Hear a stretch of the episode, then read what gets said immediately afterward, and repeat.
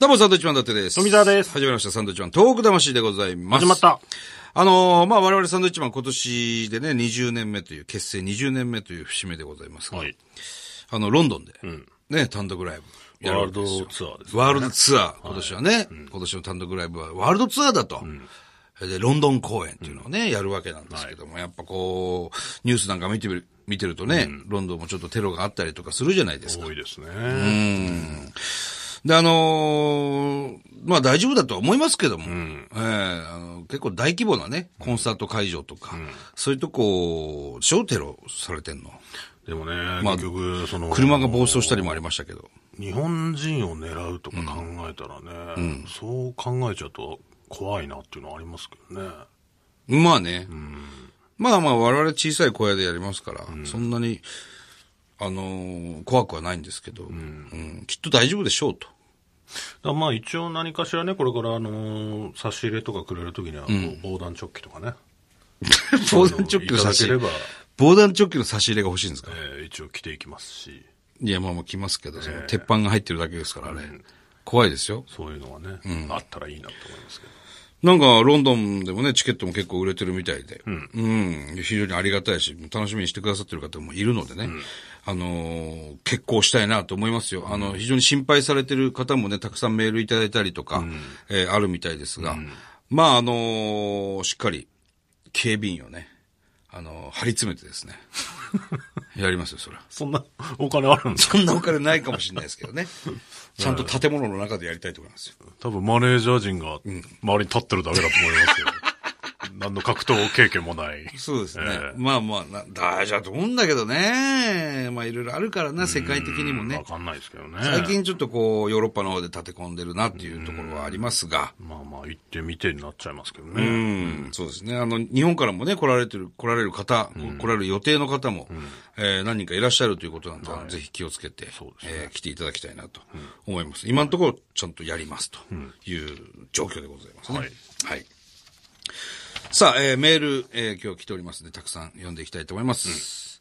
えー渡り町在住の、えー21歳です。渡り町って宮城県の沿岸、県南の方ですね。渡り町です、えー私は中学の卒業式が行われた当日の午後に、東日本大震災に遭いました、えー実は私には震災のあった当日から数年間の記憶がほとんど、いや、全くありません。大げさではなく何も覚えていないのです。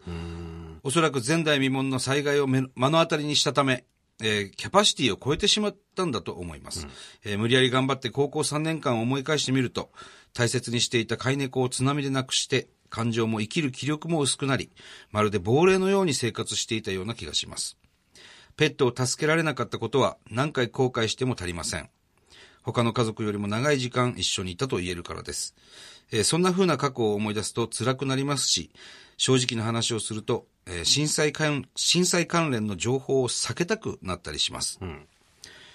えー東日本大震災の話に触れると、当日のことを全然思い出せないのになぜか動機が止まらなくなってしまうのです。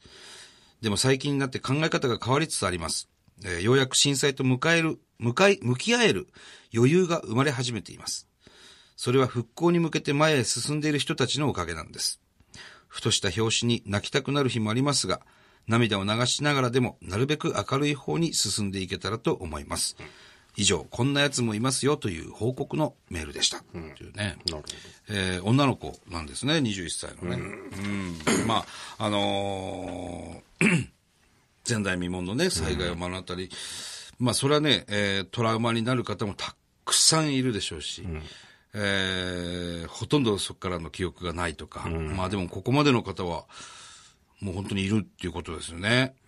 まあ割と、仙台市内の人はね、あの、結構やっぱまだ、ちょっと怖くて海の方行けないんだっていう方はお話聞いたこともありますけども、結構いらっしゃると思いますよ。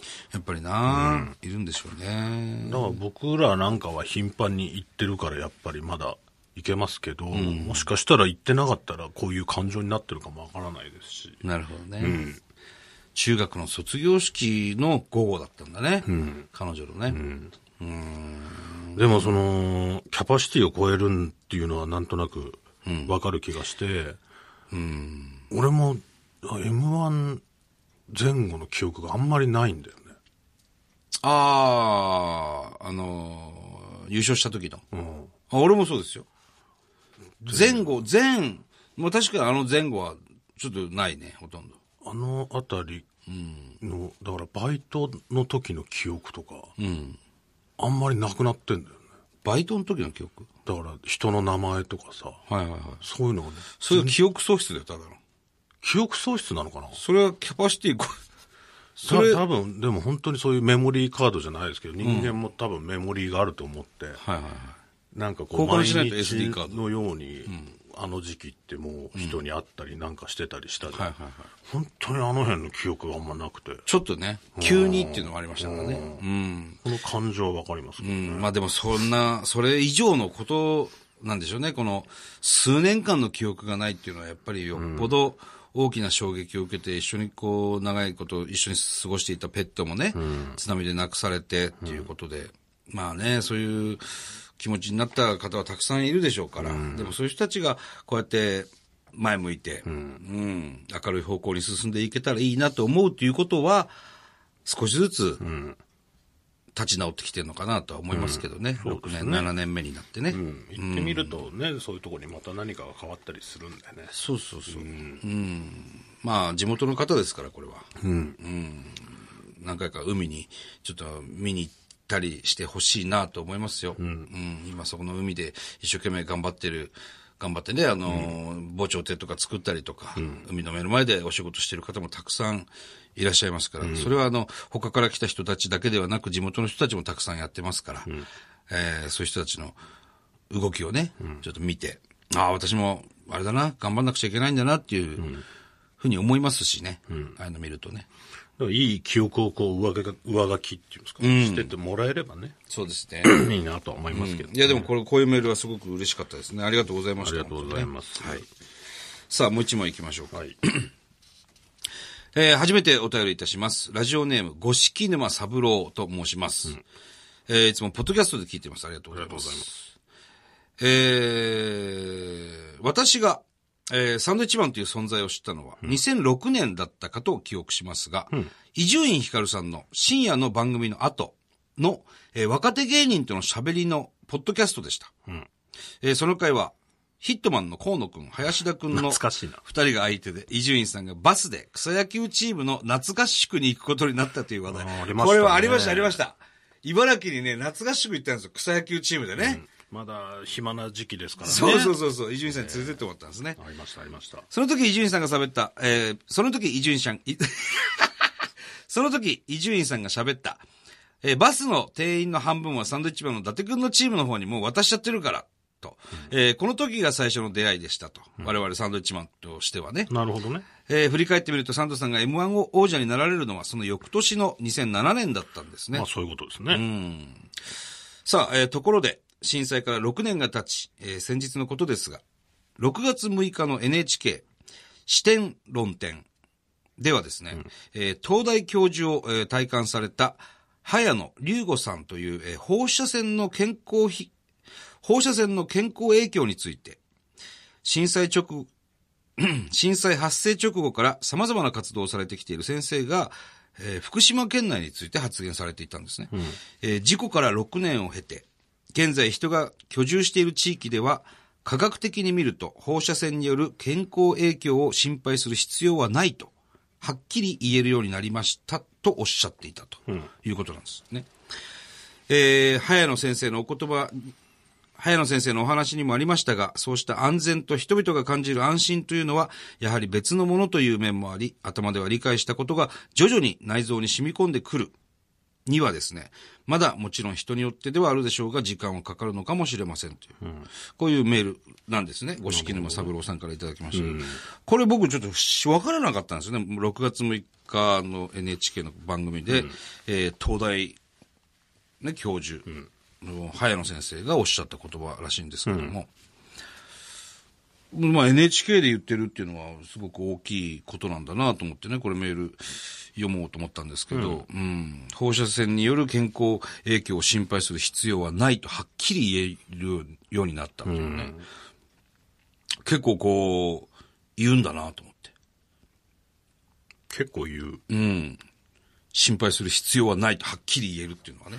まあね、こういう声が結局科学的に証明されないことには大丈夫なのとも思うし、うん。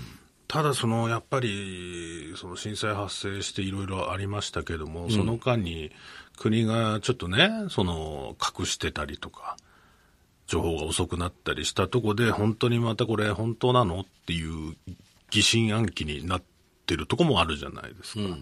っていう面はやっぱりそのすすぐに、ああ、じゃあ安心だねってならないとこだと思いますけどね。まあね。ただ放射線の健康影響について、えー震災発生直後から、このか先生は様々な活動をされてきてるわけですから、まあでももちろん検査とかいろいろがあっての言葉なんでしょうね。うん。あなるほど。こうやってはっきり言う先生がいるんだなっていうね、NHK の番組でね。うん。まあ先生、この東大教授を体感された早野先生がこういうふうにおっしゃってるわけですけど、ただ、その福島県ですとか、その日本政府としては、全く影響ありませんよという発表はしてないですよね、基本的に。どうなんでしょう、ね。安全宣言と。まあ、あのーここは住んでいいですよっていう、要するに避難区域解除された地域は、解除されるっていうことはそういうことなのかもしれないですけども、うん。まあ、もちろん除染した地域ですよ。うん。でもこうやってはっきり、テレビでね、はっきり言う先生もいるんだなと思いましたね、僕は。うん。ああ、なるほどと思って、こうメール読んだんですけど。うん。なんかだから、その、ある種平等ではないなと思うのは、福島でしかそういうことはやらないじゃないですか。はいはいはい。日本全国別に、その、放射能的なのが出てるとこもあるわけじゃないですか。なんかね、っていうふうに聞きますけどね。それをだから全部ちゃんとやった上での、だったら、なんか平等だなって思いますけど、まあまあそれをやることはないんでしょうけどね。まあな。うん。うん。だからあのー福島、僕らもね、よく、講師ともに行きますけれども、うん、福島の野菜だったり、お米だったり、えー市販されてる、要するに、えーこの、我々が買えるようになっている商品っていうのはもう全部検査して、クリアしたものが、えー市場に並んでるわけですよ。あのーもしかしたらそれが一番安全だっていうふうにも言われてますしね。そういうふうにおっしゃる方もいらっしゃいますし。うん。もう美味しいもんいっぱいあるからね。この間もね、福島の飯坂ですか、あそこのフルーツ果樹園にね、はいはい行ってきましたけども。あれがだからさ、その僕らが大好きな飲み物があるんですけど、はいはいはい。時期でやっぱりない それそうです。桃のスムージー桃ですから。のスムージー。桃桃のスムージーはやっぱ桃の時期に行かないとないですよ。それはね、あの、夏の前にね、春先に行ってもね、ないですよ。それは大騒ぎしても。そこをね、なんとかしてもらえないいや、無理ですよ、それは。それは無理ですね。ただこっちはやっぱ桃のスムージー目当てっていうところもあるじゃないでも美味しいリンゴジュースがあったじゃないですか。違うんですよね、桃のスムージーを飲みたい。で、それはだから時期でね、それはあの、まあ季節もんですから。言ってる。ことはわかるんですけど、その今の日本のね、科学でなんとかその年中桃が取れるようにいや、できないですね。できないも多分ねそれはもうのかって、そういうね、それでなくても四季を感じるものが減ったって言われてるわけですから、えーあの、野菜なりね、ええ。そういう果物っていうのは一番四季を感じるものですから、おっしゃる通りですよ。フォーシーズンっていうのをね、ええおっしゃる通りなんですけそどれを全部同じ時期に食えるようにしろっていうのはもう無理ですよ。無茶です、それは。ただそのこっちとしてはねやっぱ桃のスムージー、うん、作れ、もう。自分で作って冷凍しとけよ。なないなくなったのか それは無理ですよ。なんとかね、うん。まあでもそこがいいのかな逆にそう。限定というかねそうそうこの時期に美味しいもんがあるから来ないと飲めませんよっていそうのがあるからまた価値がね、あるのかもしれないですからねね。うん、旬っていうものがあるわけですから。ね。なんでもそうです。旬があるんです。なんとかでもね冷凍とかしてねで、お前がやれよ、自分で。桃買って。な時期に桃買って、家で冷やして、桃スムージーを冷凍しとけや、アホ。さあ、ということでね、えー、この番組では東日本大震災。いや、違いますよ。ちゃんとやってください。いや、あれを飲んでほしいなと思って、ね、福島の、皆さそう、果樹園。福島市内ね。名前なんつったかなマルセイ果樹店じゃないですか。マルセイ。イ果樹園マルセイ果樹園じゃないかな、確かね。マルセイ。俺、何回も色紙書いたから覚えてるんだけど、確かマルセイ果樹園だと思います。福島県飯坂にあるマルセイ果樹店。果樹園。ね。すごく美味しいですわ。桃のスムージー。桃のスムージー。これぜひ食べていて。ね、福島の餃子もうまいですね。円盤餃子。餃子は年中食べられる。餃子は年中食べられますから、名店がたくさんありますんでね。餃子は年中食べられるんだけどな。桃のスムージーは冷凍して自我がで作ってください。でも、そた確かにその、冷凍して、やっておけば、できない。だそれは自分家で桃を、ね、桃狩りに行って桃を取って、えー自分家の冷蔵庫に桃のスムージーを冷凍してください。えー今日は以上です。さようなら。